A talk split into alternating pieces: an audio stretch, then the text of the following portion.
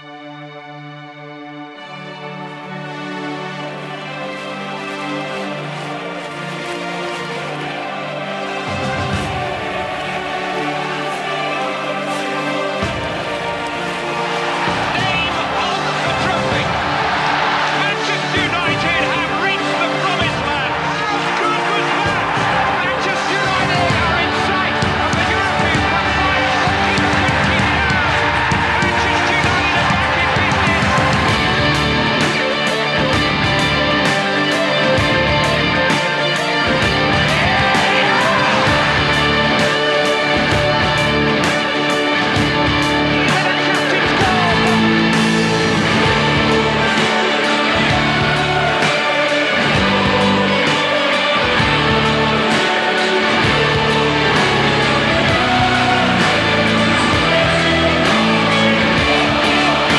Rigtig hjertelig velkommen til Det Røde Hjørne, som er den officielle podcast for den danske afdeling af den skandinaviske supporterklub.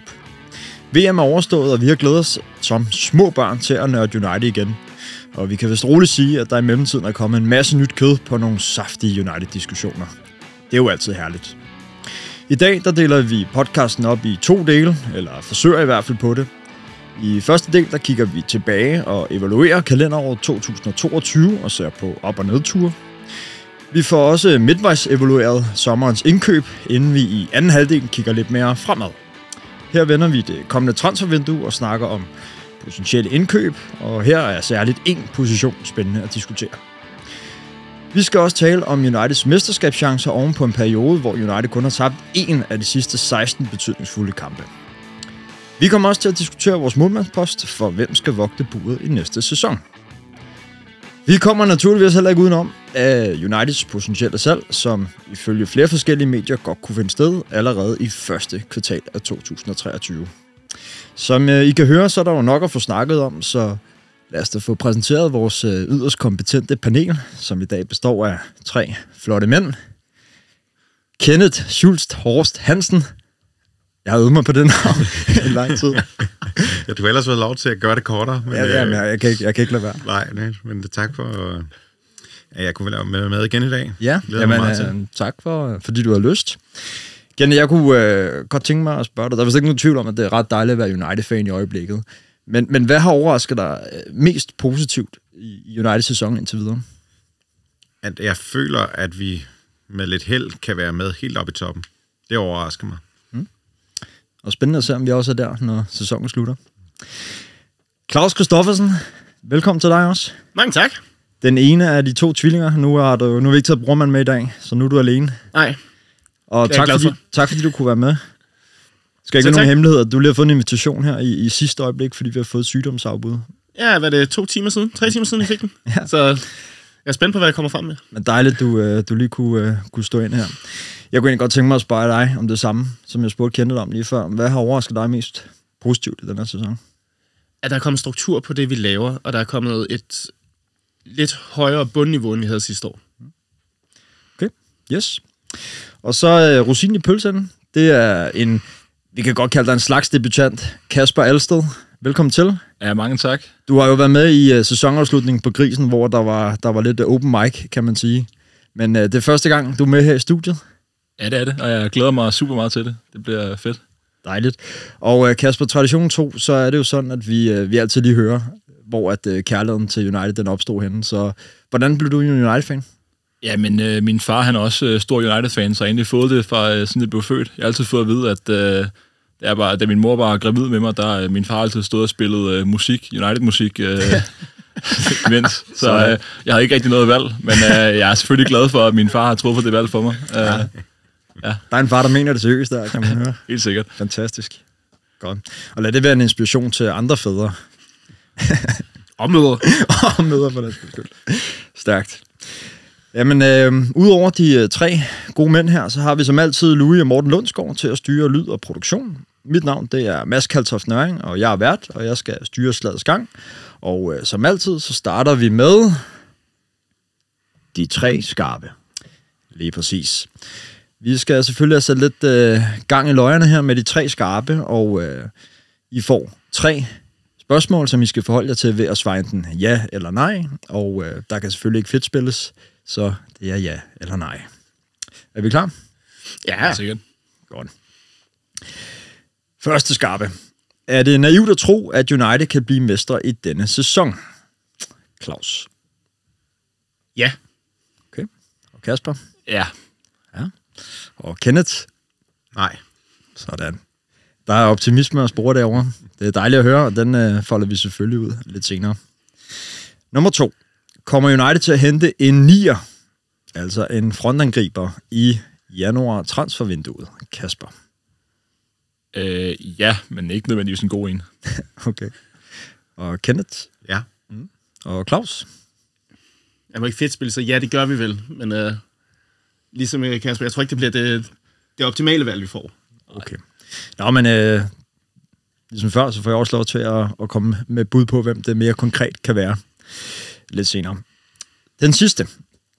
I forhold til et potentielt salg af Manchester United, kan I så godt leve med, at vi med nye ejere går på kompromis med moral, så længe økonomien er god?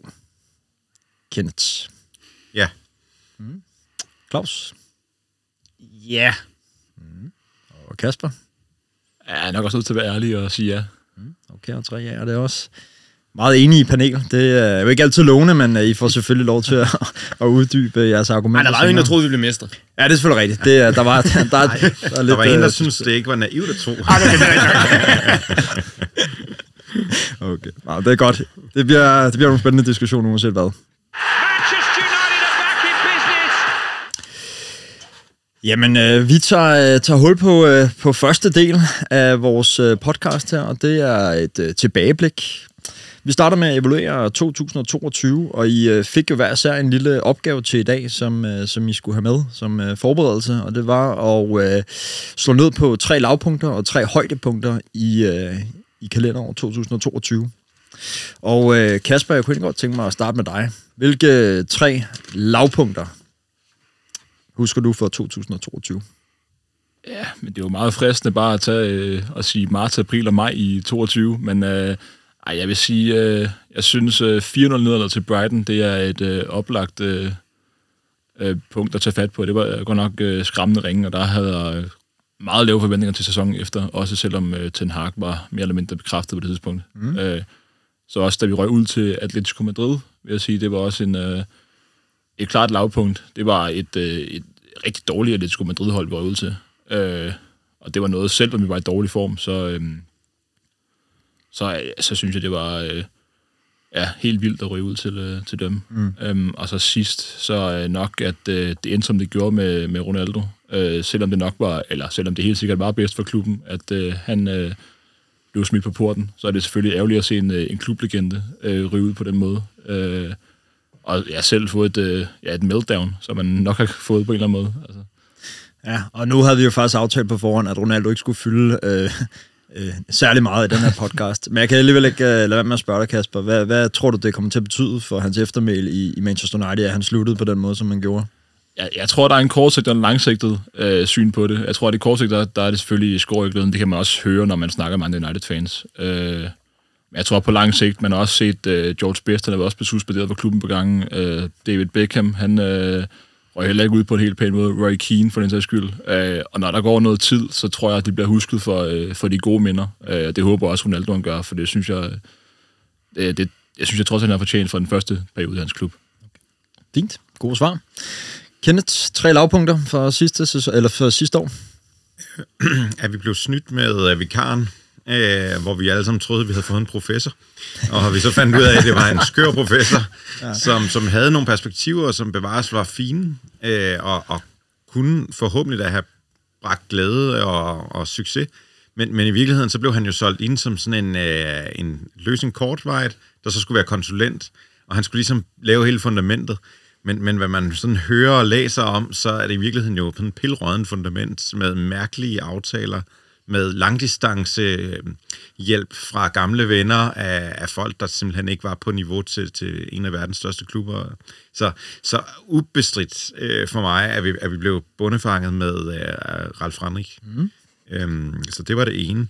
Det andet, det var øh, Ronaldo, så det har jeg ikke så meget tilføjet til andet at sige, at, at det var jo super ærgerligt, når man tænker på, at første sæson gik, som den gik. at, at det skulle ende på den måde, og nu kan man så senest i dag se, at, at hans agent også har været uenig i uh, hans disponeringer her på det sidste halv, halve år, hele år. Mm. Uh, og det tyder jo rigtig meget på, at når Mendes synes, den er gal med en, så, så skal man nok tænke lidt over sine handlinger og, og hvordan man, man opfører sig. Mm. Øhm, og så vil jeg sige, den sidste ting, jamen det er det her med, at jeg har fornemmelsen af, at vi har ryddet op i den trup i øh, mange sæsoner, men det fortsætter jo. Altså, vi har nogle lejeaftaler, vi skal forholde os til til sommer, så ligesom kommer igen og spørger. Øh, vi har nogle spillere, som... Øh, altså, vi har en fodboldinvalid, Phil Jones, og vi har, altså, vi har bare nogle mærkelige øh, efterlevn fra tidligere managers, som, som jeg godt kunne tænke mig, at vi snart fik en, en endelig afslutning på, sådan at det ikke bliver ved med at, at hjemsøge os øh, det her oprydningsarbejde. Mm. Det kommer jo faktisk også nu, fordi der er flere og flere spillere, der løber ud af kontrakter. Yep. Så, så det løser sig selv. Mm. Og det kan man så sige, at det er nærmest tragikomisk, ikke? At, ja. at vi skal derhen til, at de skal løbe ud. Ja. Men det er jo så været lidt vores problem, ikke? Fordi vi har haft en øh, strategi med at give nogle spillere kontrakter, fordi vi ikke har mulighed for at få en bedre alternativ måske, eller det var en nødløsning. Jones' kontraktforlængelse var jo på grund af, at vi fik nogle skader i forsvaret, så lige pludselig forlængede vi med ham et, hvad, to år ekstra eller sådan noget. Ikke? Mm. Altså, jeg har kæmpe respekt for Phil Jones, og jeg synes et eller andet sted, han fortjener den testimonial, som han et eller andet sted har ret i, selvom han kun har spillet der to år for os. Resten har været skadet nærmest, ikke? Men han har jo altså, han har virkelig været en klubmand. Og jeg synes, det er ærgerligt, at han har det eftermæl nu. Han er bare skadet og bare sidder på bænken, og ingen er registreret i vores øh, Nej, kamptrup, ikke? Phil Jones, det er en trist historie med Phil Jones. Ja. Jeg, jeg, når, når jeg tænker på det, den, der irriterer mig mest nok, Erik Bailly, for eksempel, ikke? Ja. Øh, synes jeg også, Dean Henderson for eksempel er en forsmået øh, anden målmand. Og sådan kan man finde nogen, der laver uro. Og jeg går op i dem, der laver uro. Der har Phil Jones jo ikke lavet ah, nej, altså, det uro, ikke? Han har holdt sig i ro. Vi må, vi må give dem noget taletid, når sæsonen øh, nærmer sig sin ende, så vi kan få, få hyldet dem alle sammen på hver deres måde. Claus, øh, nu er det ikke nogen hemmelighed, du lige blev øh, hed ind her i sidste øjeblik, men har du noget at gøre dig nogle tanker omkring uh, tre lavpunkter? Jeg har gjort mig nogle tanker. Det ene, det var, ja. sidste gang jeg var med, så snakkede vi også omkring hele den her Frankie de Jong-saga. Og det var faktisk, mit, et af mine lavmål, det var vores uh, sommer transfervindue. Jeg ved godt, vi skal snakke transfer senere, ikke? Uh, fordi der var så mange spillere, vi snakkede om, og der var en masse ting, og der var en altså, hele det der Frankie de Jong, det fyldte jo alt. Mm.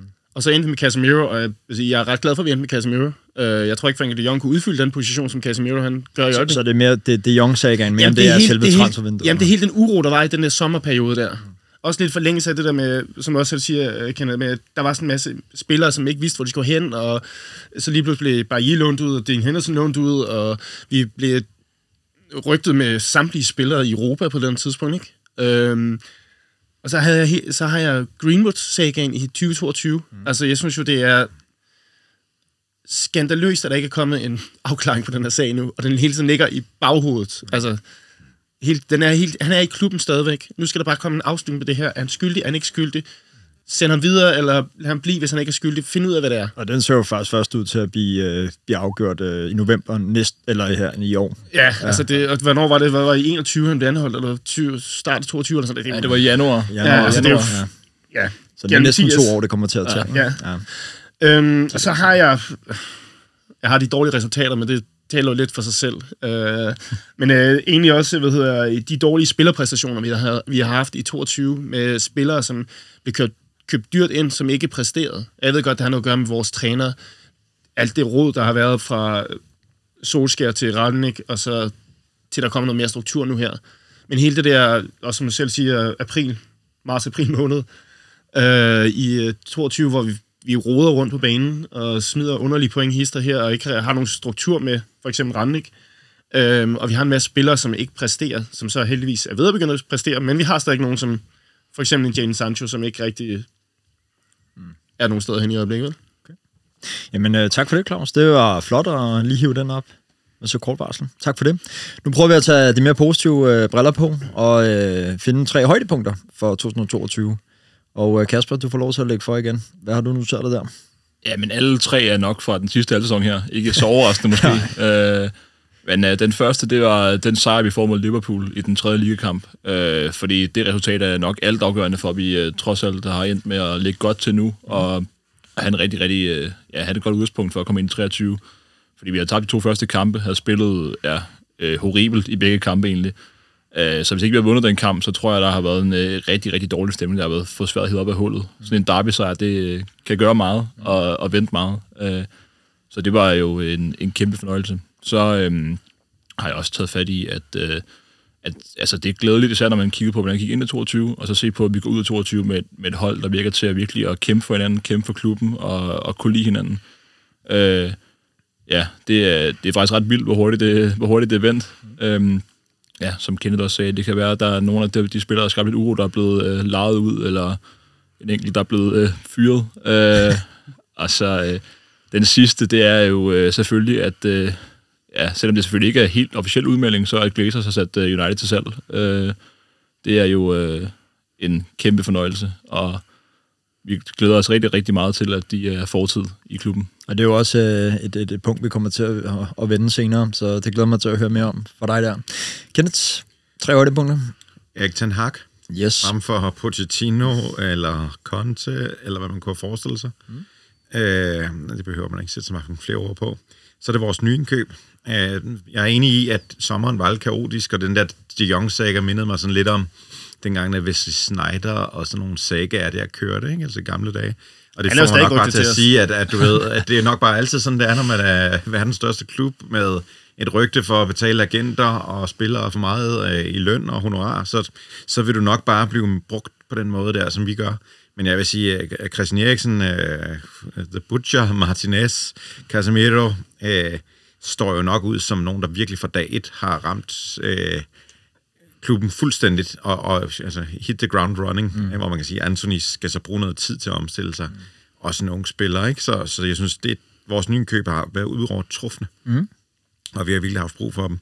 Og så vil jeg sige, så glæder det mig utrolig meget, at Premier League er sådan en super, super stærk liga, hvor selvom at der er så mange, der sidder og kloger sig, inklusive jeg selv, før en sæson går i gang om, at ej, man Liverpool og Chelsea og hold op, hvor, hvor det bare bliver umuligt, det der top 4, og vi skal bare være glade.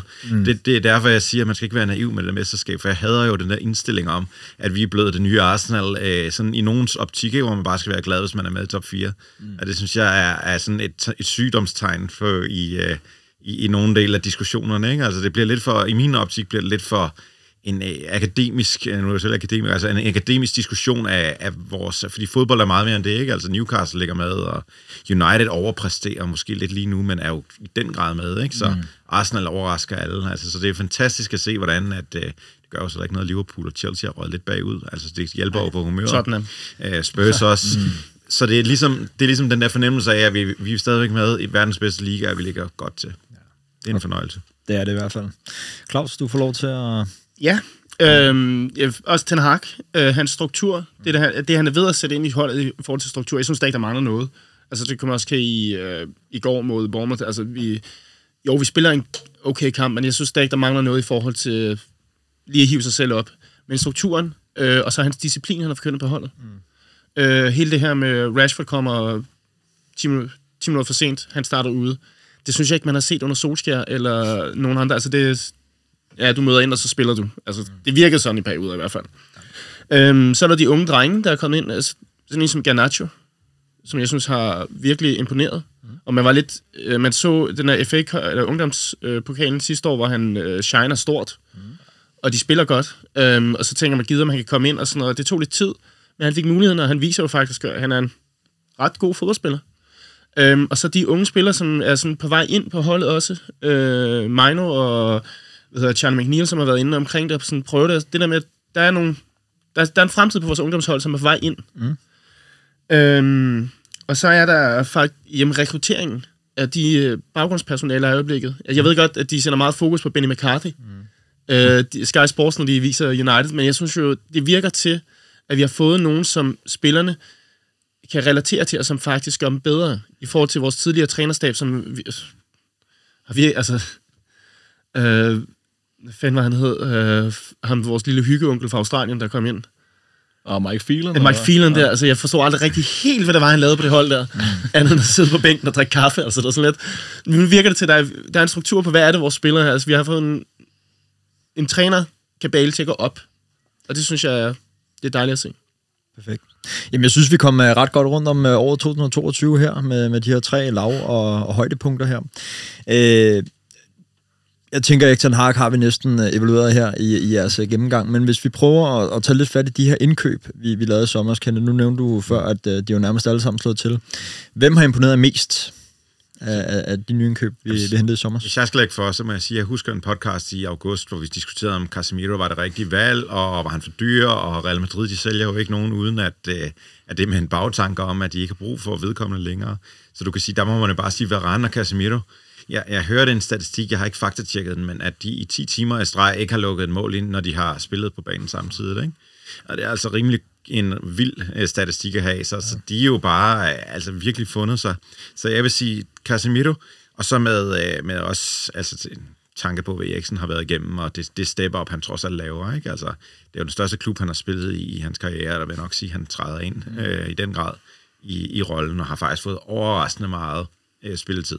Mm. Når man tænker på igen, jeg havde ikke set for mig, at han ville få så meget, ikke? og han, jeg synes, han har, han har virkelig også performet. Han virker i hvert fald som et uh, stensikkert kort på Ten Hag's uh, Og så, så må man sige, at Martinez er jo også altså, en liga for sig, en kriger, ikke? Altså, som vi har savnet ned bagved. Mm. Så, så rigtig, rigtig mange af vores køber i sommer kan man være glad for.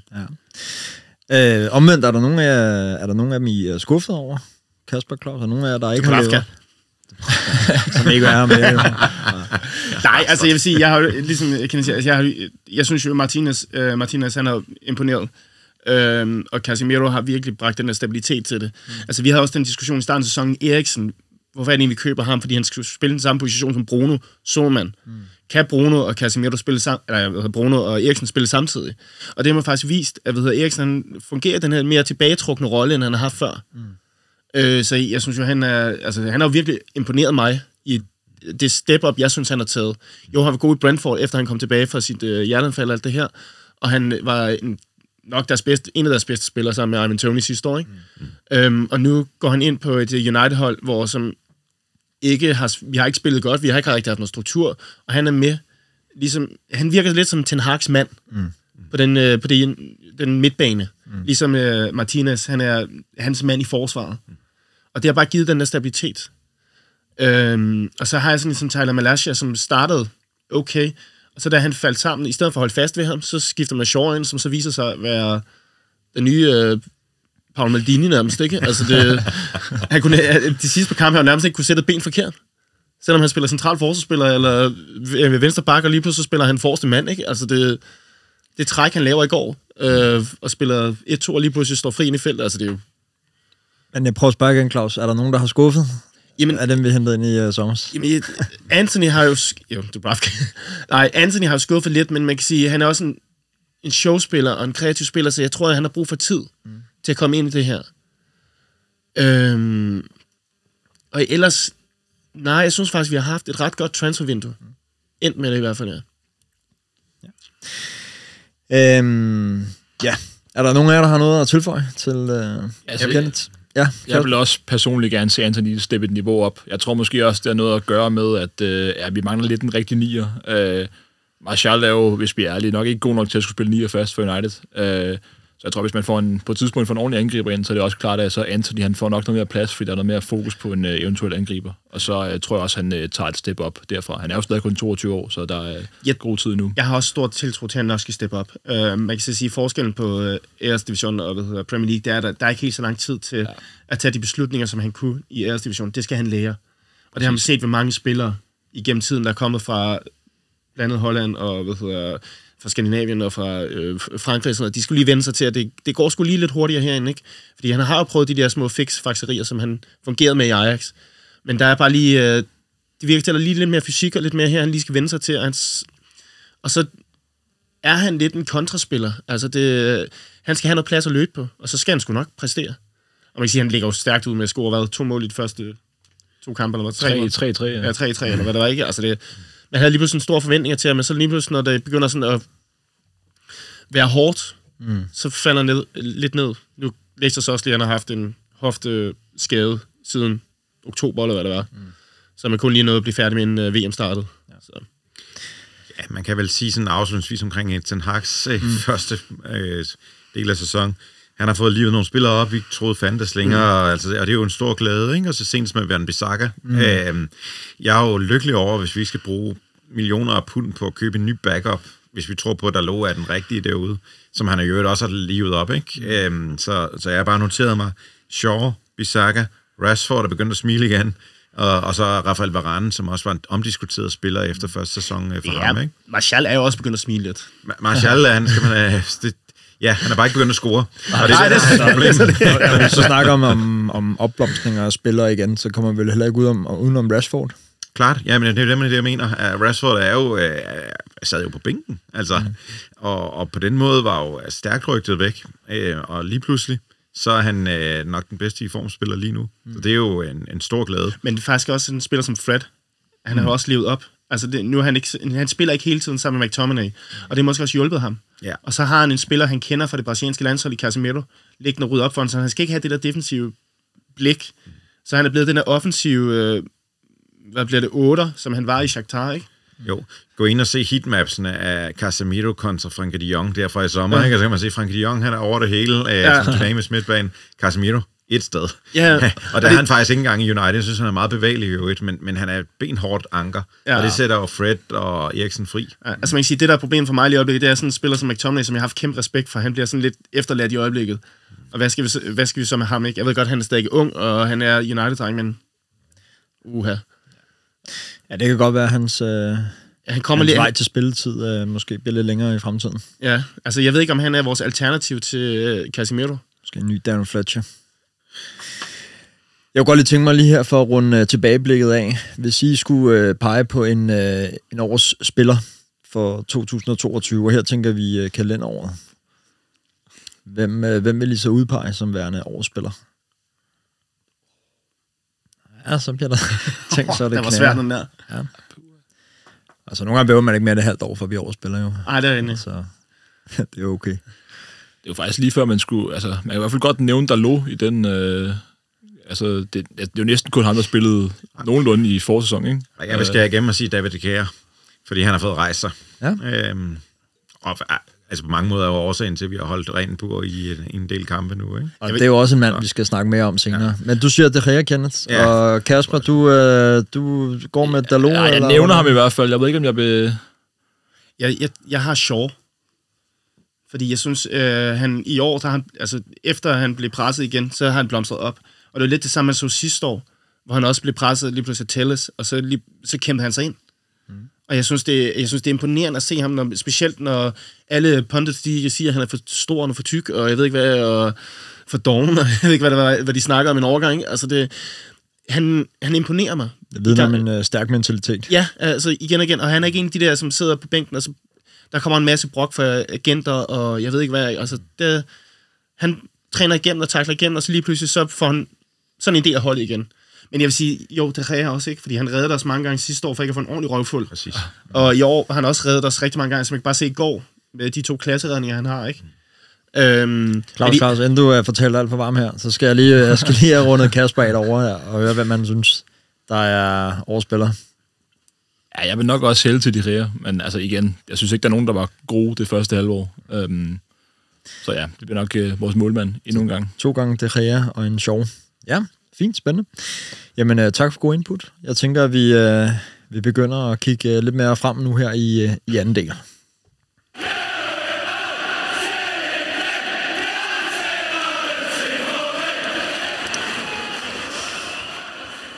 Og det første, vi tager hul på her i anden del, hvor vi øh, kigger lidt mere fremad øh, mod resten af sæsonen, det er det transfervindue, vi jo øh, står i allerede nu, og kan kigge frem i den næste lille måneds tid her.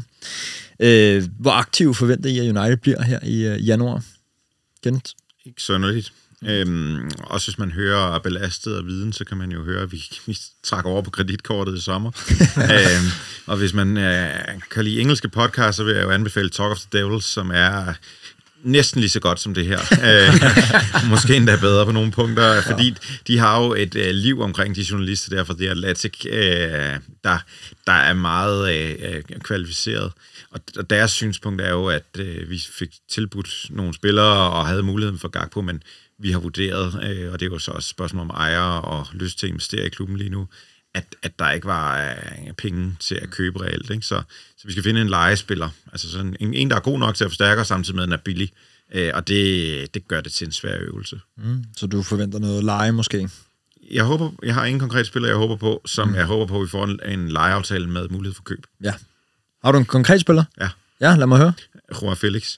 Okay. Fordi Og han er, i, ja, og han er i markedet, øh, og han er jo et vidunderbarn, øh, der har været super, super dygtig. Og jeg må sige, hvis, man, hvis han havde performet til den pris, som blev købt for i Atletico Madrid, må jeg bare sige, så havde han jo ikke været på tale til United, som jo trods alt ikke kan tilbyde Champions League, og har et altså 10 års svære sæsoner bag sig, så var han jo røget til, til, til Real Madrid eller lignende.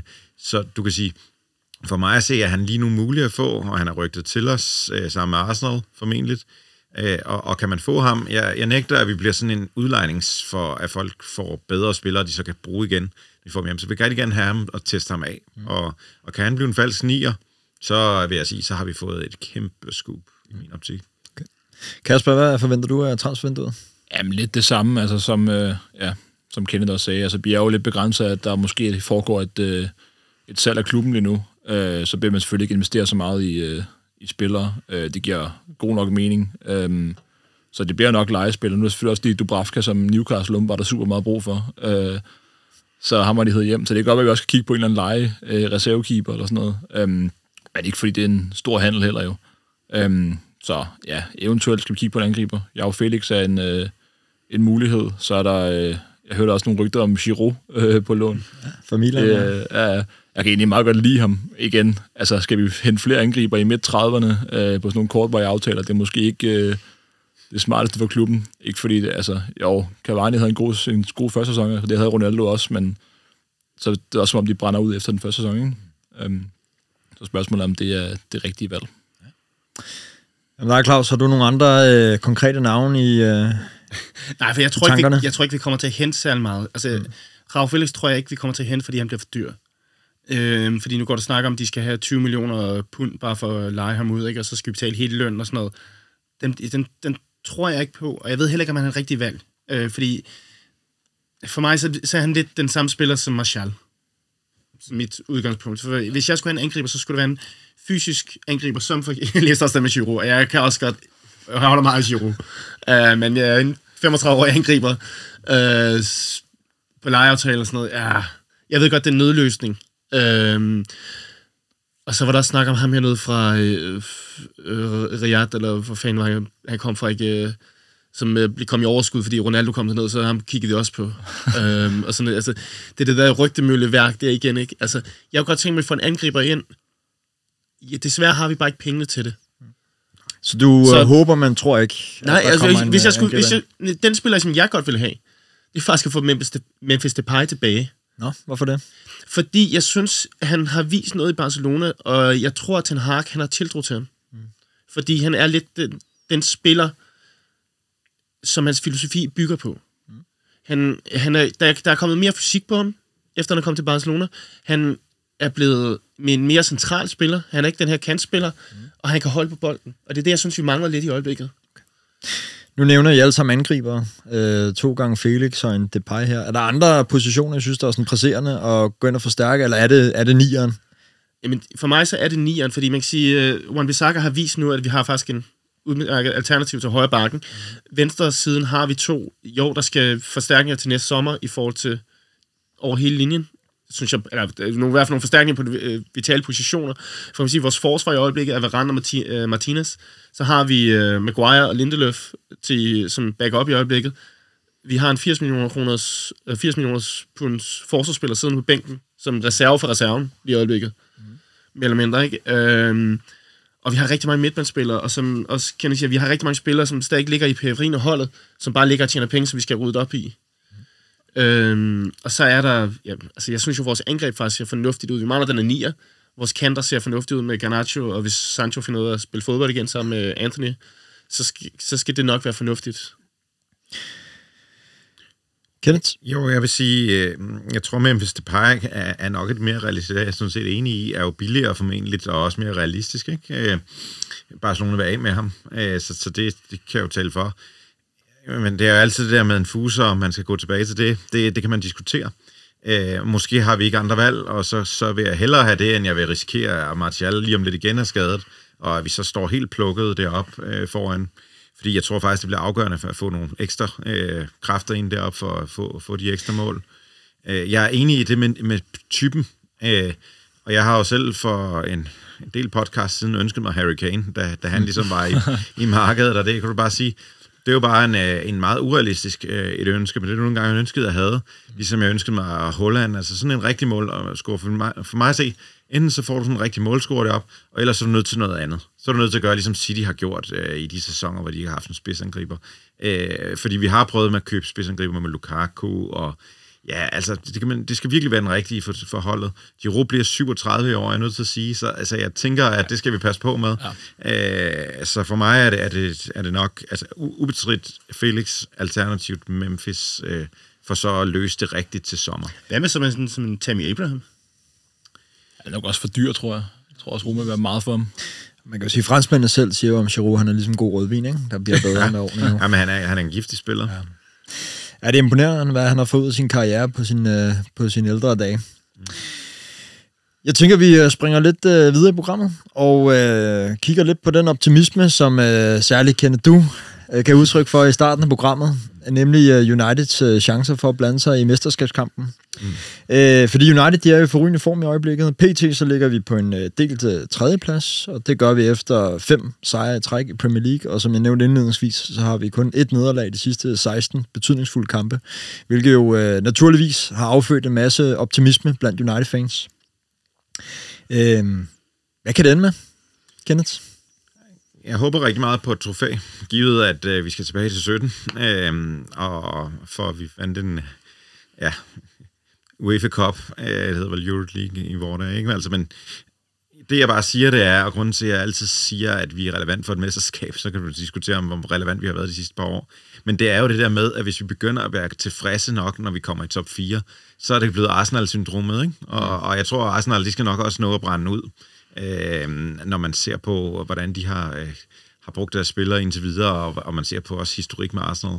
Så, så for mig at se, så skal vi jo altid kunne sige til hinanden, at ja, vi er relevante for et mesterskab. Så ved jeg godt, at så kan man slå fornuften til at sige, ah, City har jo et hold, der lige nu har det, som vi skal hen til at have. Ikke? Altså et, et to hold i truppen, mm. der kan gå ind og spille. Ikke? Og, det, og det er jo der, vi bygger os hen. Derfor skal Ten Hag selvfølgelig bakkes op og få, få lagt nogle ekstra spillere på. Så det, jeg hørte dig sige, det er, at du kunne godt se United blande sig en mesterskabskamp. Ja, jeg tror, jeg tror er oplagt, at vi, at vi er i position til at kunne konkurrere, i hvert fald med øh, langt hen. At, altså der, jeg tror, der vil gå lang tid, før det bliver så at sige matematisk umuligt. Mm.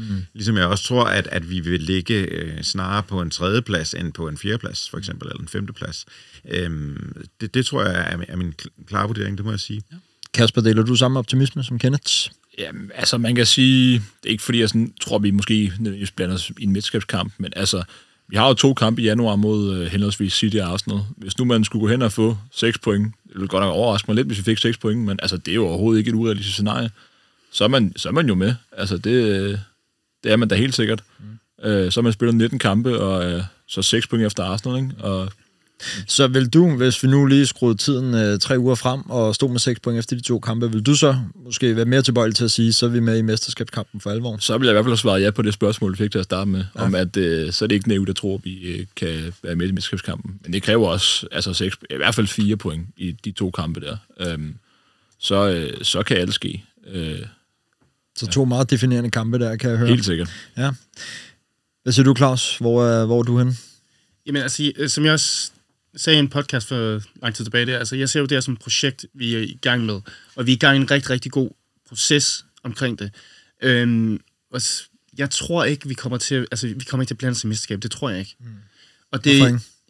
Fordi jeg synes stadig, at vi har nogle, altså for eksempel den der Aston Villa-kamp lige pludselig, ikke? hvor vi spiller som røv og nøgler, taber 3-1, ikke? Mm.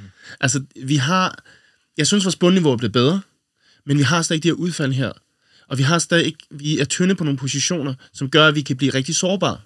Hvad tænker du, hvad for nogle Jamen, positioner er det? Igen, Casemiro. Mm. Hvem skal overtage for ham, hvis han bliver skadet? Eller på et tidspunkt render ind i en karantæne, fordi han får lige nogle gule kort i løbet af nogle kampe her, ikke? Mm. Øhm, hvem skal overtage for ham? Kan de udfylde med det samme øh, autoritet, som han gør? Så har vi øh, Lisandro og øh, Varane i forsvaret. Øhm, jeg synes jo, Maguire faktisk gjorde det godt i går. Øh, men jeg tror også, det har noget at gøre med, at vi har en Casemiro, som ligger og giver noget ro op foran ham, sammen med Lindeløf, for man så også, der kom godt nok nogle skæver fra de to af på et tidspunkt, ikke? Altså, så en eller anden ude på bænken, eller ude på tilskuerrækkerne i kende, som skulle have bolden, eller hvad der var, der skete, ikke? Øhm, så jeg, jeg frygter, at vi ender ind i nogle nederlag, som et mesterskabshold ikke skal rende ind i. Altså min forudsætning for at sige, at vi kan gøre os derop, det er selvfølgelig, at vi undgår længerevarende skader. Øh, fordi det vil det næsten være for alle tophold, den her. Altså se bare på Holland. Hvis City lige pludselig trækker tre måneders ude af altså en eller anden knæske eller whatever, øh, så, øh, så ser det jo rigtig, rigtig svært ud for Citys målmaskine, fordi det er jo ligesom ham, der har bumpet dem op. Og jeg tror til gengæld, hvis, hvis Holland holder sig skadesfri, så, så kan jeg ikke se andet, end at City tager den. Jeg, skal sige, jeg, jeg synes jo, City har et bedre alternativ, eller et, ikke et bedre, som de har et godt alternativ til Holland.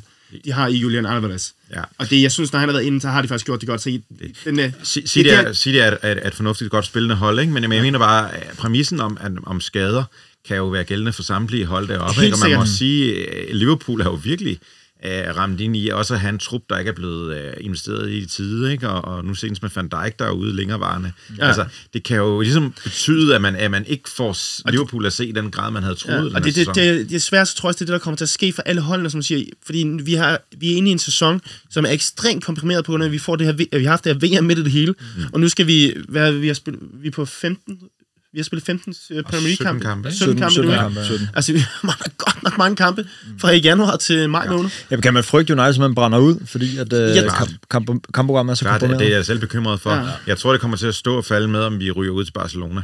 Mm. Fordi det er ret mange ekstra kampe, man skal rulle øh, igennem. Øh, man skal lige huske, vi endte jo med at skulle have en ekstra rull, fordi vi, øh, vi ikke formåede at vinde den der gruppe øh, i, Ja. ja, i Ulisse, du kan sige. Hvis vi nu ryger ud mod Barcelona, så får vi jo flere kræfter. Det tror jeg også er grunden til, at Arsenal klarer sig relativt godt i år, ikke? eller meget godt i år. At, at deres fokus er mere rent på en måde. Ikke? Øh, så Og man kan sige, at vi er med i alle turneringer stadigvæk. Vi har Charlton på tirsdag, eller Ja. jo, på tirsdag, vi har Everton på fredag, og vi har Barcelona i 18. januar. Altså, vi er med i alt i øjeblikket. Mm. Og det gør bare, at vi, øh, vi får nogle spillere, der kommer til at spille rigtig mange kampe, og det, med det her kampprogram, der er, og det er komprimeret, der tror jeg bare, at vi får nogle skader, og det kommer til at påvirke vores sæson. Øhm, og jeg, som jeg sagde, jeg synes stadig, jeg kan se, at vi har brug for udvikling. Vi er ikke helt så godt kørende, for eksempel som mod Bournemouth og mod Wolves, hvor vi skal, vi skal kæmpe lidt for at få målene, hvor jeg synes sådan noget som Arsenal og øh, City i øjeblikket, de kommer sgu lidt lettere til mål. Jeg ved godt, at de har øh, Holland, som bare skal røre bolden, så sparker han ind, ikke? Øh, men det, det virker bare, det er nemmere for dem at score, end det er for os. Så vi, jeg synes, vi har Ja. lidt at arbejde med endnu, men jeg synes, vi er på den rette vej. Så det vil ikke undre mig, at vi ligger i øh, deroppe, når mm. sæsonen slutter, og jeg vil blive lykkelig for det. Men hvis vi kan, have, hvis vi kan slutte sæsonen af på en rigtig god måde, og ved at virkelig se, at det her, og så det her, det tager vi med ind til næste sæson igen, og så bare brager igennem der. Det vil gøre mig rigtig lykkelig. Så det er processen, der er vægter højst for dig? Ja, der, fordi når man ser på de her sæsoner, vi har haft med Solskjaer og Rangnick og Mourinho, altså, vi har været den der, øh, altså, vi har drønet op og ned i præstationer og lykkerus og had og jeg ved ikke hvad. Og lige pludselig nu ser det ud til, at vi faktisk har haft en træner, som har haft et halvt år, hvor der faktisk har været progression i udviklingen. Så lige for at runde øh, den her af, og jeg kan godt lide lige at sætte det lidt på spidsen til sidst. Hvad nummer ender vi i den her sæson? tre. Tre år. Kasper? Jeg siger... Øhm, jeg siger også tre. Også tre. Og øh, Claus? Jeg er altid negativ femmer. Ja, femmer. Var det ikke også dig, eller var det Brormand, der ikke troede, United var i top 4 ved årsskiftet? Det var, det var nok mig. Det var nok Højst dig. mig. Okay. Jeg tror faktisk, det var os begge to. Der er også det, hvis man som udgangspunkt er lidt pessimistisk, så kan man også... Ja, Ja, så bliver man ofte set positivt overrasket. Det, er, det fungerer for mig.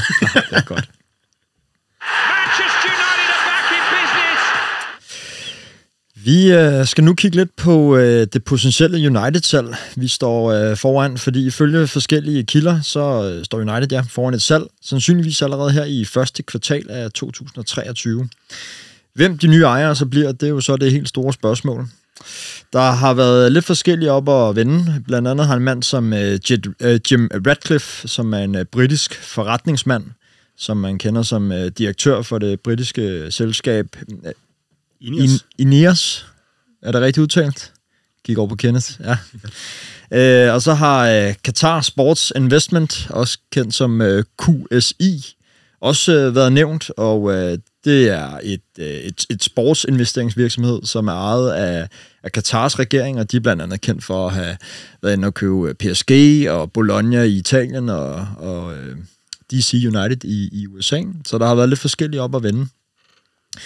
Først og fremmest, Nej, der er også Apple. og Apple har også øh, været op og vende. Ja, der, der, der, der er mange, der har været inde i, i rygtemøllen, ja.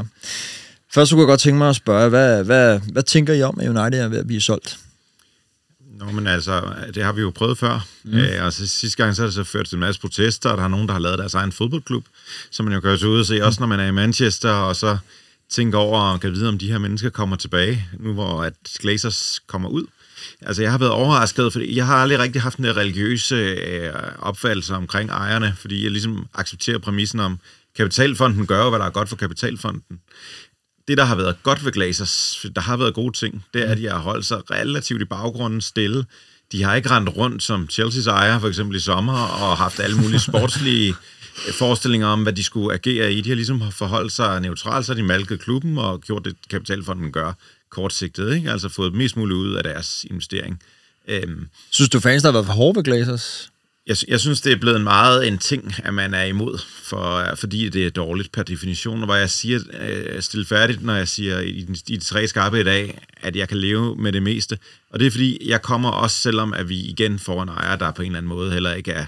er, er, er jeg tror i virkeligheden, at der er ret få øh, velmenende, filantropiske, gode ejere tilbage i den her verden. Øh, så, så jeg kommer ikke til at stoppe med at se United, eller øh, komme på stadion, eller holde med dem. Øh, så kan jeg sagtens have synspunkter. Jeg synes jo heller ikke, det er fedt, at vi er blevet øh, altså, malket. Jeg siger bare, at det kunne have været meget værre grundlæggende. Så er jeg med på, at, at vi øh, har en frygtelig øh, vi har misset ud på nogle frygtelige potentialer i vores klubs værdisætning. Ikke? Men altså, jeg har, jeg har rated det mellem at sige, jeg synes, det værste for os, det er at få sådan en skør kapitalfond med en, der også kombinerer det med at være sportsligt interesseret mm. og render og blande sig i business. Det vil jeg synes var det værste.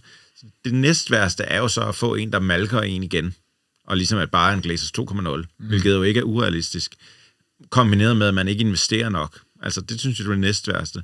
Og så det vil sige, det, den mindelige løsning, som jeg kan se for mig, er, er en stilfærdig ejer, der holder sig i baggrunden, og har mange, mange penge, fordi det skal der bare til i dag, hvis vi også skal renovere et stadion, og vi skal investere i klubben. Mm. Og der peger alting på Mellemøsten i vores dage. Og det, det må man så sige er jo en del af en helt anden politisk agenda. Øh, og det, ja, det må vi jo så bare på en eller anden måde snart leve med, bliver bliver, tror jeg, realiteten. Ja, fordi nu nævner du selv, at det måske et realistisk bud kunne godt være, at vi får nogle ejere ned for, for Mellemøsten. Altså, hvis vi nu vil lege med tanken om, at vi får nogle ejere for, lad os sige, Katar eller Saudi-Arabien, øh, kan, kan vi så godt leve med, at United måske bliver sådan i gode så en ofre for, for det, der bliver kaldt uh, sportswashing, altså der, hvor at, øh, at man, man går ud, og så, øh, så, så, så for at pusse sin egen glorie for, øh, kan man sige, rense sit eget image, så går man ud og investerer i, i sportsklubber, som for eksempel Manchester United. Er det... Øh er det okay? Oh, det gør jeg. Altså, åh, jeg har det der med sportswashing, det er sådan noget, altså, vi er, vi er ikke de første, der bliver købt af en mellemøstig øh, sheik. Mm. Øhm, og jeg synes jo for eksempel, der er jo mange af dem, der viser, at, som du også selv siger, Kenneth, der er mange, der holder sig i baggrunden, og som gør det, fordi at det et eller andet sted jo faktisk er lidt deres legetøj, de synes, det er sjovt at komme og være her, ikke? Altså det... Altså jeg kan godt leve med det, altså fordi jeg har det her øh, ønske om at få Glazers væk. Og mm. jeg, jeg kan godt købe din præmisse med Glazers. Øh, mit problem med Glazers, det er, at den måde overtagelsen skete på, og den måde, de har finansieret det på.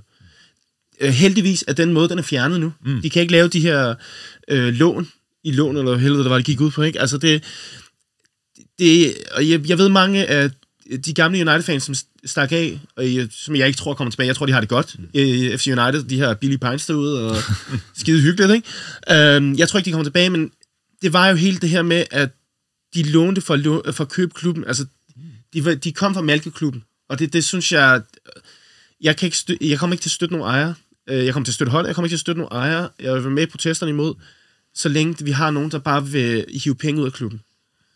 Øhm, og der, jeg, så kan jeg godt leve med, at vi får en mellemøstlig øh, tosse til øh, hvad hedder, øh, at komme med nogle penge til os. Øhm, så jeg kan høre på både dig, Kenneth, og dig, Claus, det er the, the name of the game øh, det i er 2023. De, jamen, det er det i øjeblikket, fordi altså, det er jo ikke ligesom, da vi havde Edwards-familien, øh, som vi var rige, og som øh, fik skabt hele det her globale brand om United, og så begyndte United at tjene penge, og så og som også var upopulære. Jamen, som var øh, meget upopulære. Altså, uden tvivl. Men de, altså, de holdt sig i baggrunden. Ja. Altså, det, ja, det endte med at holde sig i baggrunden til sidst, ikke? Altså, men det er bare, som jeg selv siger, altså, det er blevet name of the game, det er de, de, de her superbrands, eller super rige, der kommer ind.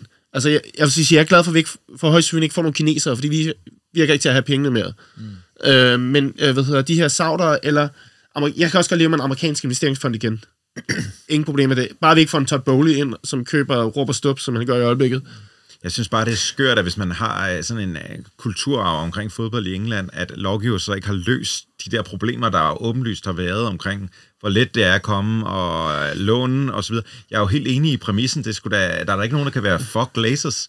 Jeg siger bare, at hvis man skal se trods alt noget positivt, så har, de, så har de ikke blandet sig for meget. Altså, de har sat begrænsninger for os, og de har taget penge ud og alle de ting. Øhm, så, så jeg glæder mig da også til, at der kommer en ny ejer, men det skulle egentlig mest for at få ro på diskussionen. Og, Det, og det gode i England, det er jo faktisk, de er ved at lave den her nye øh, lovgivning omkring, hvad hedder, at du skal, for at købe klubber, skal du faktisk blive godkendt. Mm. Øh, og der kommer en masse restriktioner på køb af klubber, og hvad hedder, økonomi og alt det her. Og det er jeg meget spændt på, hvad det kommer til at betyde. Og Kasper, nu kan jeg godt, nu har vi kredset lidt om det, men hvad, hvad, hvad, hvad håber du, at nye ejere vil kunne bringe til Manchester United? Jamen igen, øhm, nogle ejere, der ikke øh, malker klubben, som også vi har været inde på mm. allerede meget. Er det, man snakker om en mil- milliard pund, der er blevet taget ud af klubben i de her 17 år, er det efterhånden, ikke? Øh, det er meget, og det kan også godt ses nu, at altså, vores sportspræstationer er jo siden 2013 gradvist gået nedad. Nu det forhåbentlig gået det opad igen. Øh, og stille og roligt bliver bare mindre og mindre attraktivt brand relativt til andre Premier League-klubber også jo. Øh, altså, vi var jo klart den største klub, da, de, da vi blev overtaget af Glazers. Øh, også på, især mål på indsigt. Det er vi jo ikke længere. Der er klubber, der overhælder os på indsigt. Det er City har, altså også uden... Øh, jeg ved godt, de har nogle sponsorater, der er sådan lidt, øh, lidt dodgy i forhold til, øh, at de kommer fra, øh, fra det land, hvor øh, ja, de er ejet af, ja, af regeringen sådan, øh, indirekte. Ikke? Øhm, så altså, de har jo ja, de har ikke bare malket klubben, de har også gjort os mindre attraktive som brand, fordi de ikke har investeret i os, øh, ikke har investeret i de rette spillere, ikke har investeret i det rette øh, Må jeg ikke anholde den præmis med, at de ikke har investeret? Fordi altså, det er lodret uenig i. Altså, de har hældt de sidste 10 år, siden Ferguson stoppede, milliarder af kroner i den trup. Det er bare blevet forvaltet rigtig, Men det er jo Uniteds egen penge jo, kan man sige. Ja, ja, men altså, det er rigtigt jo... nok, men jeg siger bare stadigvæk, der er jo, det er jo sådan, hvis du sammenligner os med alle de andre, hvis du normalt sammenligner os med, har vi jo investeret voldsomt mange penge. Jamen, så lad, lad mig prøve at spørge, er sådan fuldstændig direkte til det, I er i gang med at diskutere nu. Altså, hvor stort et ansvar har Glazers for, lad os sige, de sidste 10 års det rute, som United har været igennem? Jeg synes, de har et stort ansvar. Hvorfor? For, øhm, fordi de, øh, de købte United i den tanke, at det her det er den nemmeste måde at tjene penge på. Og det var det også. Altså, de har tjent milliarder på det her. Altså, men problemet er, at deres, de mennesker, de har sat til at varetage klubben efter, øh, hvad hedder, øh, Edwards og, hvad hedder, Ferguson og øh, øh, Kenyon og alle de der, de forsvandt, de har ikke været gode nok. Det har gjort, at vores, øh, hvad hedder, øh, blandet spillerkøb, vi har brugt alt for mange penge på spillerkøb, men det er fordi, vi har lavet de her lappeløsninger. Altså lige pludselig bruger vi 800 millioner på Paul Pogba, øh, og fordi Mourinho godt vil have, man vil helvede der vil have ham, ikke? Altså, vi har brugt så mange penge på en masse spillere, og det er også det der, som vi også men, snakker men er, er, det ikke en ting, man kan, man kan, man kan sige, at det har været, været positivt ved Glazers, det er, at de pengene har været der til spillerindkøb? Jamen, det nytter ikke bare at have pengene bare for at købe. Altså, så ender vi med at have sådan en øh, FIFA- eller fodboldhold, eller fodboldmanagerhold, hvor vi bare køber de bedste spillere, og så håber, det fungerer. Der har ikke været en strategi. Men der vil jeg igen være lidt uh, sådan spidser efter jer, ikke? For, for at få lidt liv i debatten. Fedt. Ja, men at, den Kenneth. at, prøv at høre en gang, uh, at det var da totalt Mourinho-spillere at købe uh, af Pogba, at købe Ibrahimovic ind og så videre. Store fysiske spillere. Ligesom at hvis, hvis nu Erik Ten Hag havde haft røv og nøgler, at det faktisk havde fortsat med at være dårligt, at vi havde tabt, og at vi faktisk var igen en diskussion om, hvem skulle vi have en så må jeg bare sige, så har han jo lige brugt næsten, altså, næsten 100 millioner pund på en Anthony, ja, ja. 50 millioner på Martinez, så videre. Så jeg vil sige, det, og der kan man så også sige, det generelle problem i United har måske været det der med, at hvor City har haft en strateg til at købe ind og tænke i system, og der har virkeligheden taget indflydelse væk fra manageren. Man kan så diskutere, hvor meget indflydelse Pep egentlig har, når det kommer, så kan han nok ret meget. Ikke? Men, men det er det der, hvor, hvor jeg igen er lidt søgende på at sige, der er jo blevet investeret rigtig mange penge. Men jeg, jeg giver dig ret problemet, som jeg sagde til start med, der har manglet den her struktur for dem, fordi mm. som du siger, i City, der har de haft, øh, hvad hedder Baptistian, eller hvad han hedder, ja. øh, som har ligget og kørt det her, og har lagt en strategi for, hvad er det, vi skal med den her klub her. Ja. Det har vi ikke haft. Altså, vi har hentet managers ind, som har fået en hel masse penge, og siger, det her, lavet mesterskabshold, det fungerer ikke. Nå, men vi fyrer ham. Vi sender en ny ind. Han skal så overtage alt de der 14 milliarder, vi har brugt på spillere der, og så får han 14 milliarder nye for at købe nye spillere, ikke? Altså, det, der, der er mange den strategi, og det er det, jeg har mange hos Glazers. Enig. Og der vil jeg sige, det du spurgte om, Mads, med hvad Glazers så har anden part de sidste 10 år, ja. det er jo, at, at ikke i tilstrækkelig grad har varetaget at have en altså en ledelse af klubben, mm. der har kunne løse. Øh, altså, det virker som om, at øh, den kære Woodward har skulle løse hundredvis af ting, ikke? Mm. Også kommersielle ting. Han har skulle Jamen- forretningsrejser med spillere og sådan noget. Det er jo, det er jo skørt at tro, at en mand kan det. Woodward, han var fantastisk til at tjene penge. Han var elendig, det byggede fodboldhold. Ja. Så hvis, Altså, præcis. øh, hvis jeg skal prøve at få øh, samtalen lidt tilbage på sporet, fordi vi skulle faktisk prøve at kigge lidt fremad mod nye ejere. Nu er det blevet meget Glazers, så det er også fair nok. Ja, ja.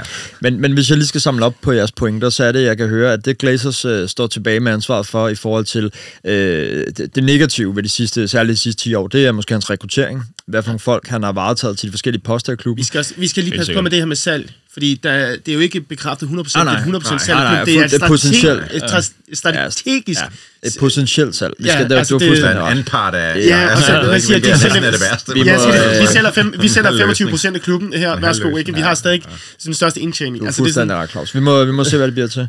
Og så omvendt, så økonomisk, der kan man sige, den er lidt todelt, fordi på den ene side, så kan man sige, at den måde, han har drevet klubben på rent økonomisk ved at gældsætte den, det er jo et kæmpe minus, som vi alle sammen er enige om, at det, øh, det håber vi ikke øh, gentager sig, øh, uanset hvem der overtager, tager, og hvor meget de overtager. Men omvendt, så kan man også sige, at de har i hvert fald haft stillet nogle transfermidler til rådighed, som man ikke kan klage over, fordi pengene har været der til indkøb. Ja, og det er der, hvor jeg er rigtig bekymret for, om vi får en, der, der har penge nok på kistebunden til at finansieres på en fornuftig måde. Som, altså, det, det er jeg spændt Specielt også fordi, der kommer en recession i verdensøkonomien nu Yep. her. Ikke? Altså, de der sponsoraftaler, vi har haft før i tiden med, jeg ved ikke, øh, TeamViewer, som så også hopper ind nu, og Adidas, og sådan, de penge er der ikke mere. Hvad med, hvad hedder tv-aftalerne? Kan de blive ved med at lægge 10% på tv-aftalerne hele tiden?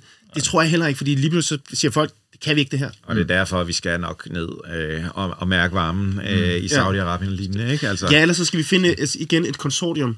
Ja. Øh, for, øh, and, der er rigtig mange rige mennesker rundt om verden, som godt kunne finde på at gå sammen. Altså for eksempel Jim Radcliffe konsortium, som jeg snakker om, med, hvad det, øh, er det Kobe Bryant, eller helvede er det i USA, og sådan noget. Altså, der var snak om en hel masse gået sammen om at købe det her, i forhold til... Jeg skal bare sige, der, det jeg er bekymret for ved det, det er, at du får beslutningskraften lagt ud på mange forskellige. Og man kan se, Ja. at noget af det, der ligger ud, er jo, at Glazers internt også har været uenige om, de skulle sælge. Ja. Så jeg bare kan være bekymret for, at hvis man bliver for mange parter om at eje noget, så bliver det jo typisk også Jamen- sådan noget med beslutningsprocesserne, som United ved Gud jo også på transfers og andre ting har været nølende med. Ikke? Og det var lidt det, der skete, da Glazers købte også, ikke? fordi så kom der hele den her hestesag, som begyndte, og så ville de godt, øh, jeg kan ikke huske, hvad det de ville godt ud af klubben, altså, og så kom der alle de der uroligheder. Ja. Og det endte jo så med, at Glazers gik ind og sagde, hey, den hugger jeg vidt hen. Ja, det er derfor, jeg tror, at hvis man får for ro på det, lad os leve med, så at få en, en ekstremt velhavende, øh, ja, hvor pengene så kommer fra, det må vi jo så moralske skrifte for øh, i, på Bishop's Place. Men, øh, Nu nævnte, Kasper nævnte, nævnte jo før, at du håber på, at øh, en eventuel ny ejer, eller hvor meget det nye ejer nu bliver, en ny ejer, at øh, det er ikke en, der fortsat gældsætter klubben. I øh, er lidt uenige om, hvorvidt det skal være et konsortium, altså hvor der er flere ejere, eller hvorvidt det skal være en ejer. Hvad med i forhold til ejernes øh, relation til fansene og deres øh, lydhørighed over for, for fansenes ønsker? Ja, altså igen, Hvad er jeres, øh, jeg tror, til- til hvis, det det, hvis det er et fuldt salg af klubben, så var det bare den rygtede pris 5-6 milliarder pund eller sådan noget. Så igen, det er jo begrænset, øh, hvem der kan købe. Der kommer jo nok ikke lige nogle lokale fans og, øh, og køber klubben, eller en eller anden lokal rigmand. øh, i heller ikke. altså, Lokale jeg tror, jeg tror næsten, altså, altså, jeg tror, hvis man skulle nævne en, er det så ikke en drømmeejer, men nok den ejer, jeg vil have det bedst med at få, så ville det nok være Jim Radcliffe. Han er jo trods alt erklæret United-fan. Øh, ikke fordi det behøver at gøre om til en bedre ejer nødvendigvis. Øh, men jeg ved, han har jo et cykelhold øh, inde i os, og er det Nice, han også? Ja? Nice også. Ja. Øhm, Nice har vundet mesterskabet i Frankrig for ikke øh, så længe siden. Øh, inde i os er øh, klart det bedste cykelhold. Øh, måske lige, der er lige et par andre, der også er gode. Øhm, så han har nogle sportslige resultater øh, på andre parametre, som også er gode, og så kan det godt være, at øh, altså, jeg, vil, jeg vil have det bedre med ham, også moralsk, end jeg vil have med en, øh, en saudi-arabisk eller en øh, ejer fra Katar eller et eller andet. Øh, men igen, 5-6 milliarder øh, pund, det er også begrænset, hvem der, øh, hvem der køber en fodboldklub til den pris. Hvad med jer? Har I nogle konkrete ønsker til, til eventuelle nye ejere? Jeg er død bekymret for at få en United-fan, fordi det er bare, altså det er jo opskriften på en, altså som, som rigmænd er flest i den her verden, så er det jo nogen, der har holdninger og vil alligevel pille lidt ned den der drift, fordi man jo synes, det er fedt at Men eje det, den det klub. kan man sige, det, gjorde, det har Jim Radcliffe, det har han ikke gjort i i både Nice og i, hvad hedder... Ja, men jeg kender, jeg kender ikke manden nok. Nej, men det, altså, jeg, jeg, jeg kan godt købe øh, forudsætninger. Det, det er dumt at få en øh, United-fan, fordi så bliver man måske også drevet lidt mere af følelserne. Præcis. Altså, det, som jeg også snakker om, jeg kan godt leve med et saudiarabisk, eller katarsk, eller dubaisk, eller whatever de kommer fra, konsortie, der går ind og køber det. Øh, fordi det er the new world order mm. i øjeblikket. Mm. Øhm, og så må vi tage de slagsmål, der kommer på det tidspunkt der. Fordi jeg kan også godt købe præmissen med det, der, som du sagde, det med, når der kommer flere hænder i suppen, så lige pludselig skal der, kan det blive rigtig, rigtig ja. fordærvet, ikke? Altså det, Citys ejer, og for så vidt også Newcastle ejer, har jo holdt sig meget ja. af, Jamen, og det er, også, det er også det ikke, fordi Så. lige så snart du har, altså, jeg synes jo, de har gjort, de har jo gjort det godt. Jeg er lidt imod, igen, jeg er lidt imod alle de der penge, der er i mm. fodbold, men det er jo så min private holdning der, men mm. altså, de har jo gjort det godt, fordi de har bare godt sagt, vi køber det her, og hvad har, hvad har vi brug for? Altså, Newcastle er jo et rigtig godt eksempel. Altså, for, for at ligge i bunden de sidste mange år, lige pludselig så får de en masse penge, de ansætter Eddie Howe, de ansætter en ledelse, og så køber de nogle spillere ind, og så præsterer de i øjeblikket. Yes. Øh, og det er jo det, som jeg godt kunne se. Altså, det ville jeg ønske, at vi fik en ejer, der gjorde. Om det så bliver det samme, øh, whatever, konsortie, øh, det må så tiden vise, ikke? Men det, sådan en ejer kunne jeg godt tænke mig, som også er stille ved døren. Der var alle med rygter om, at de ville sælge Newcastle for at få United, fordi de har været efter United i første omgang. Ja, det altså. Manchester United, ikke Newcastle United. Så, så det er... Jamen, det, var, det var der jo også, de, de, der var jo snak om det, de var efter, hvad hedder, øh, United i lang tid, men Glazer ville ikke sælge. Nej, præcis. og så fik de Newcastle, fordi uh, Mike Ashley, han ville godt købe Country, og hele hvad der købe nu efterhånden, ikke? Øhm, og så, altså, men Ja, det var noget med deres rigdom, at var større end alle de andres klubber til sammen, ikke? Altså, det var, Ja, men det var stadig den en faktor gange 10 i forhold til City's ejer eller sådan noget. øh, På, Jamen, øh, så, så synes jeg så, stadig, så skal vi hellere tage Apple. Der findes ikke et rigere selskab. Hvad var det? Var det 16 trilliarder, de var gode for, eller sådan noget? Det var sådan, Ja, wow. det er mange penge. Men øh, drenge med vand, jeg tror simpelthen, vi jo runder øh, salgssnakken af nu, og så må vi jo øh, se, hvor det ender henne inden længe. Spændende bliver det i hvert fald.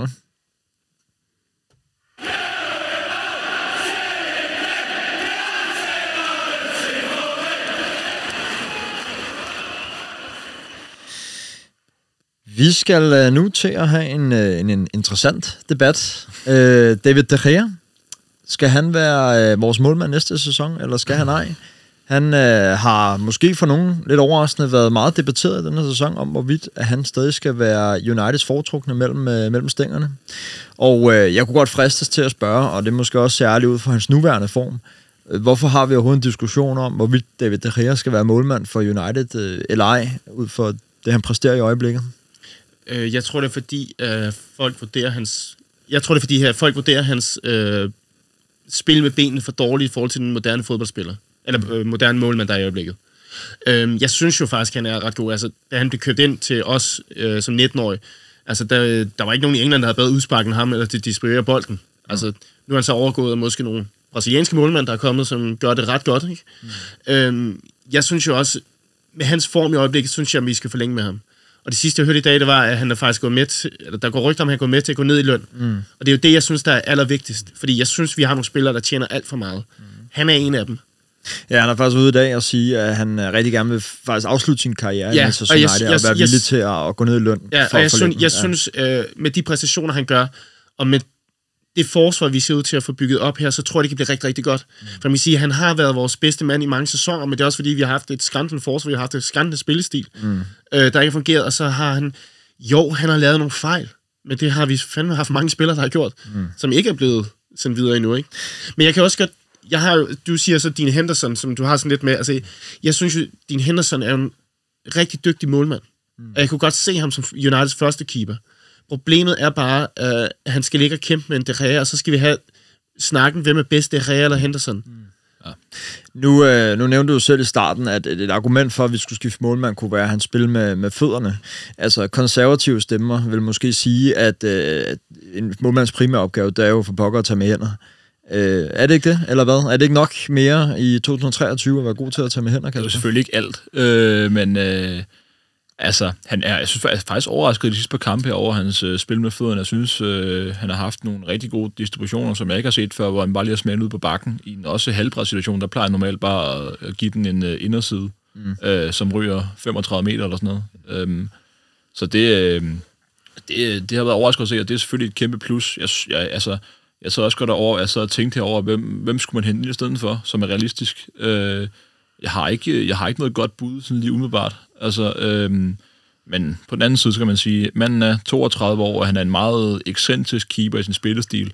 Så det betyder nok, at han topper en smule før andre målmænd. Øhm, så han, har, altså, han er ikke en fantasar, der holder 8 år endnu. Øh, han er nok heller ikke en nøjer, der er på toppen, når han er en, øh, en 36 år. Øhm, så spørgsmålet er også, hvor mange år på toppen man har tilbage efterhånden. Øh, men med det sagt, jeg synes, man skal forlænge med ham. Mm. Øh, og give, ham- hvis man giver ham en toårig kontrakt eller en treårig kontrakt nu, så vil det være øh, perfekt. Det kan godt være, han kræver lidt mere. Men, øh, Altså jeg vil sige, en af de ting, der også har irriteret lidt mere med det her, har været hans øh, styring af feltet. Ja. Som jeg synes, det jeg synes måske, det bliver bedre, men også fordi vi måske har fået nogle forsvarsspillere, som også blevet bedre til det. Altså, vi, øh, vi er bedre til clear hjørnespark nu og dødbolde, end vi har været tidligere. Mm. Og det gør måske hans arbejde lidt nemmere. Men han ja. har jo været en målmand, som har været meget kendt for, at man skal bare gå under pres ham, så lavede han fejl. Og det, det, det vil man måske redde da nu, mm. fordi vi har fået en øh, Varane, og en øh, Martinez, og en Casemiro, og en øh, Shaw, og altså flere, som går ind og tager styring derinde nu. Kenneth, hvis vi kigger på de sidste øh, 10 år, så er han måske årtidets spiller for United. Han er i hvert fald den, der har vundet flest års spillere i United de sidste 10 år. Øh, I denne her sæson, der har han allerede to clean sheets flere, end han havde hele øh, sidste sæson med fremragende form.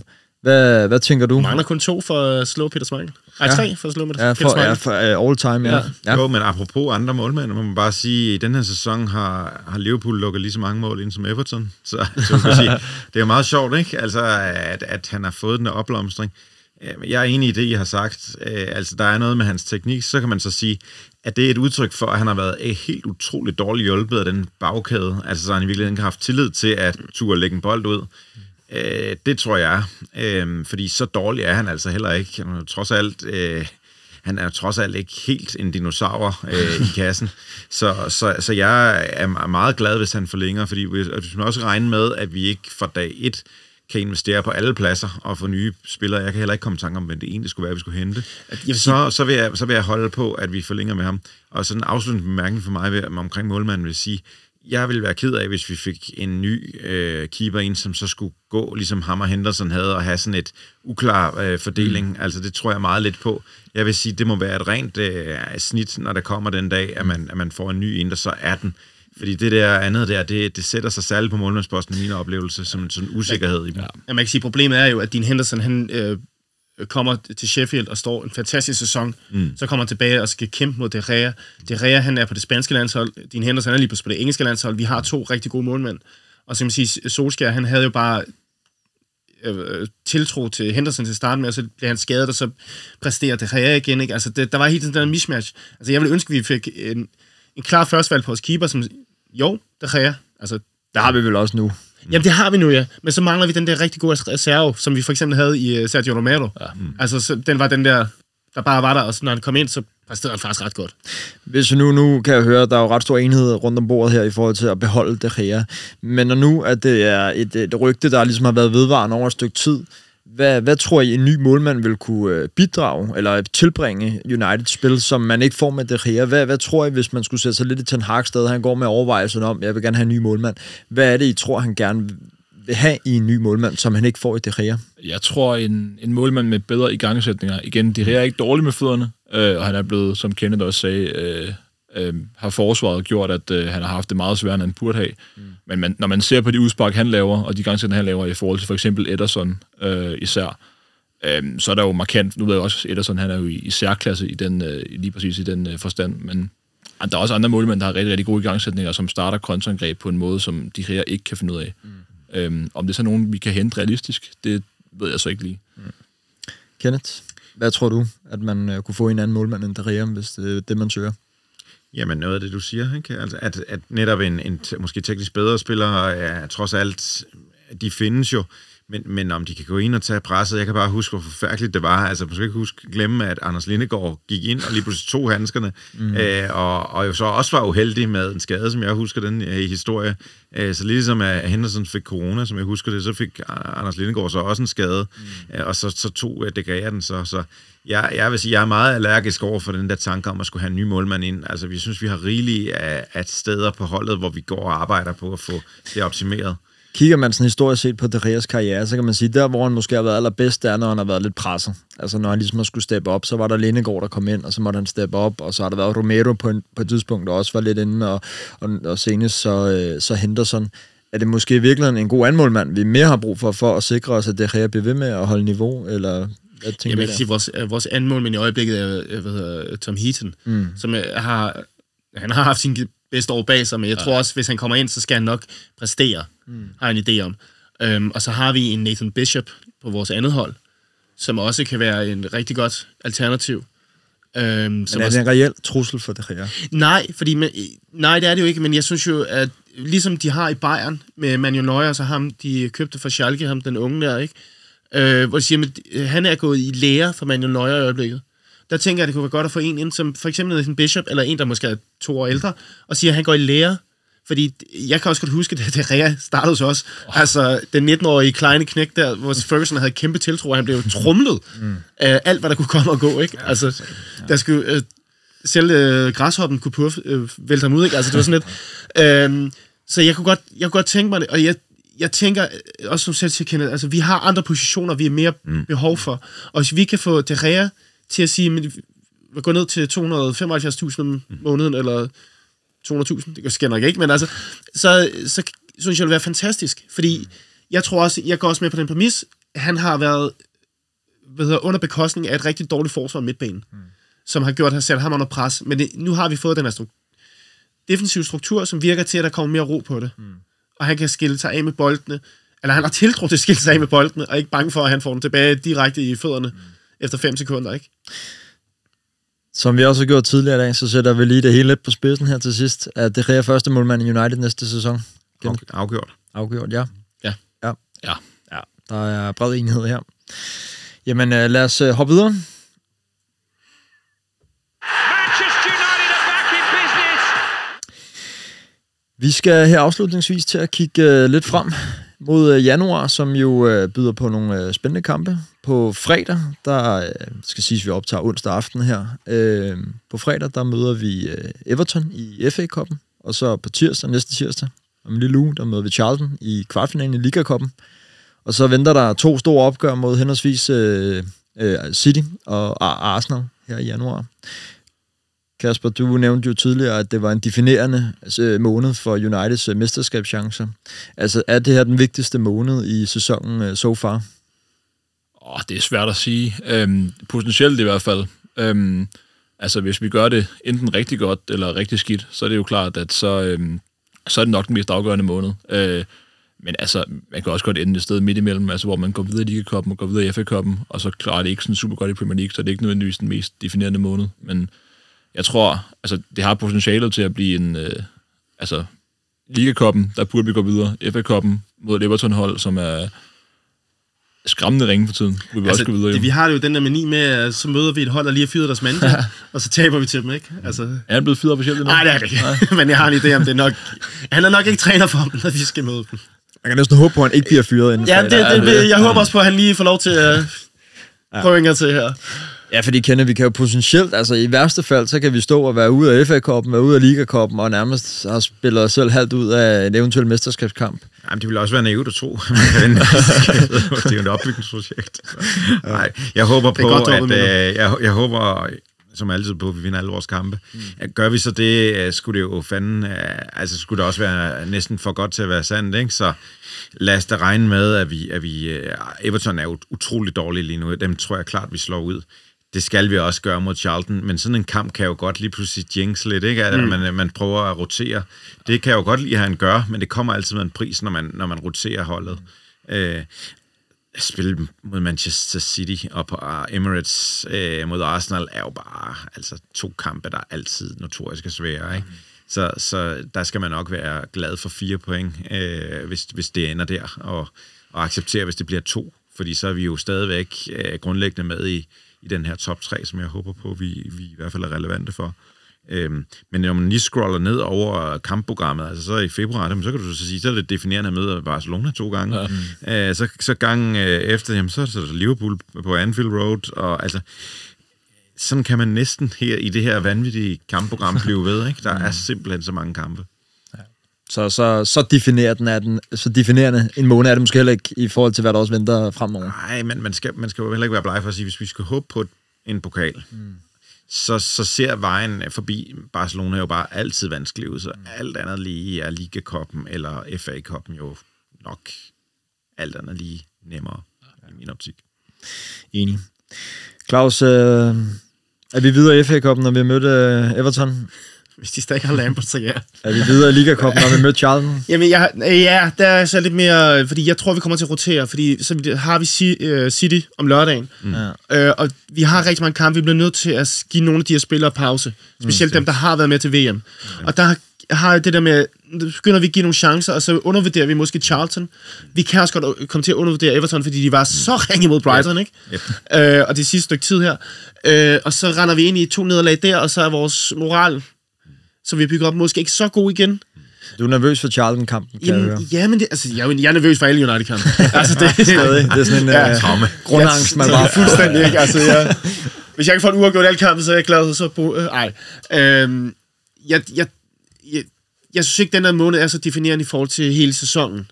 Fordi kampe, de kommer på... Altså, vi spiller to kampe om ugen i øjeblikket. Mm. Så alle kampe er, altså, er lige så definerende. Vi skal have mest muligt ud af dem. Og jeg siger, ved, møde City, jeg håber bare ikke, vi spiller så naivt, som vi gjorde sidste gang. Mm. Øh, og Arsenal, jeg, jeg vil være stadig det før, eneste hold, der har slået Arsenal i år. Ja. Så ja, men spil mod dem på Emirates, med den gejst, de har i øjeblikket, øh, det, bliver, det bliver svært. Mm. Øh, Den var vi jo overse, Kenneth, den 3-1-kamp der.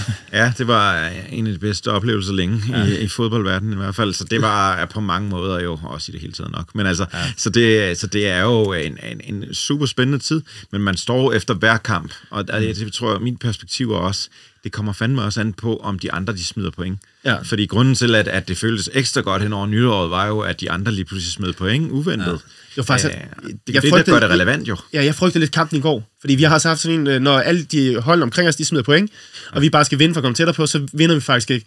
Og da vi, havde, ja. da vi startede den kamp der med at smide bolde ud her, der alle vegne og takle alt, hvad der kunne bevæge sig, så tænkte jeg, hold kæft, det bliver en lang kamp det her. Heldigvis så viste det sig modsat, og, øh, og så viste det sig, at øh, de var ikke så gode igen, Bournemouth. Så Men øh, spændende bliver det i hvert fald, og øh, det bliver jo en fornøjelse at se, hvor vi står henne om en lille måneds tid efter de her fire spændende kampe.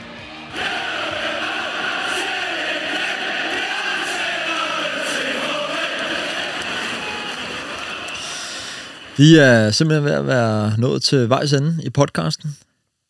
Det var jo nogle dejlige diskussioner, vi havde i dag. Jeg synes, det gik meget godt. Synes du ikke det, Claus? jo. Jeg synes altid, det er spændende at være med. Ja. Kasper, hvad med dig? Debutant i dag. Hvordan Jamen, var det? Det har været en øh, kæmpe fornøjelse, ja. og øh, altid fedt på lidt andre perspektiver.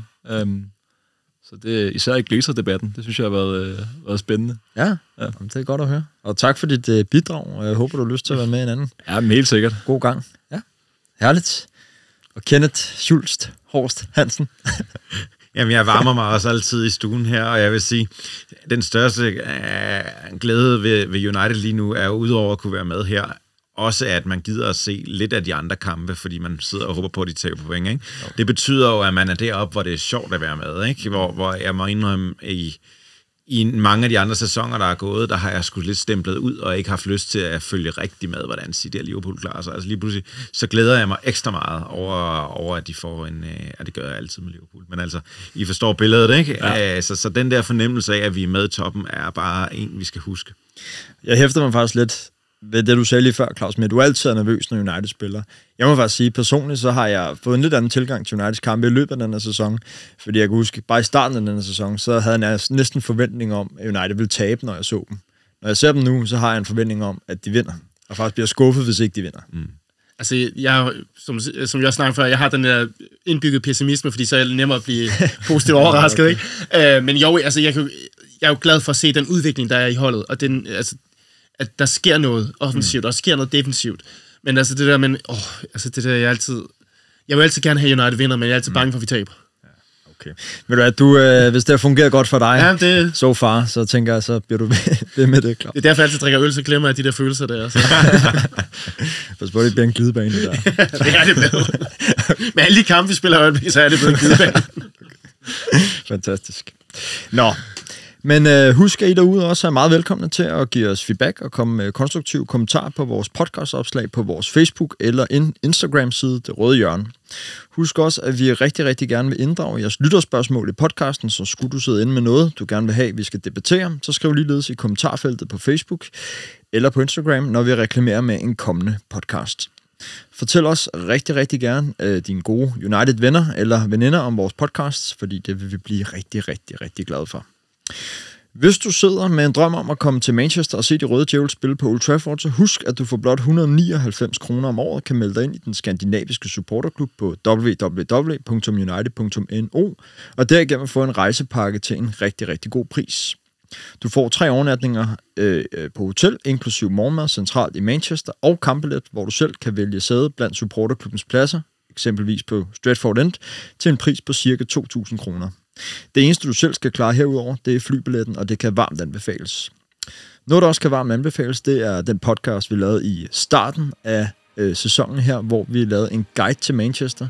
Så hvis du sidder derude og tænker, jeg skal til Manchester, hvad skal jeg opleve, hvor skal jeg sidde, hvor øh, skal jeg gå på pop, og så videre, så giv øh, podcasten din guide til Manchester et lyt. Det er, det er også meget øh, anbefalesværdigt. Det var alt for os i øh, den her omgang. Vi er tilbage med et nyt afsnit om cirka en måneds tid. Mit navn er Mads Kaltoff Nøgen, og på vegne af hele teamet bag det røde hjørne vil vi sige tak, fordi du lyttede med, og vi håber også, at du er med næste gang.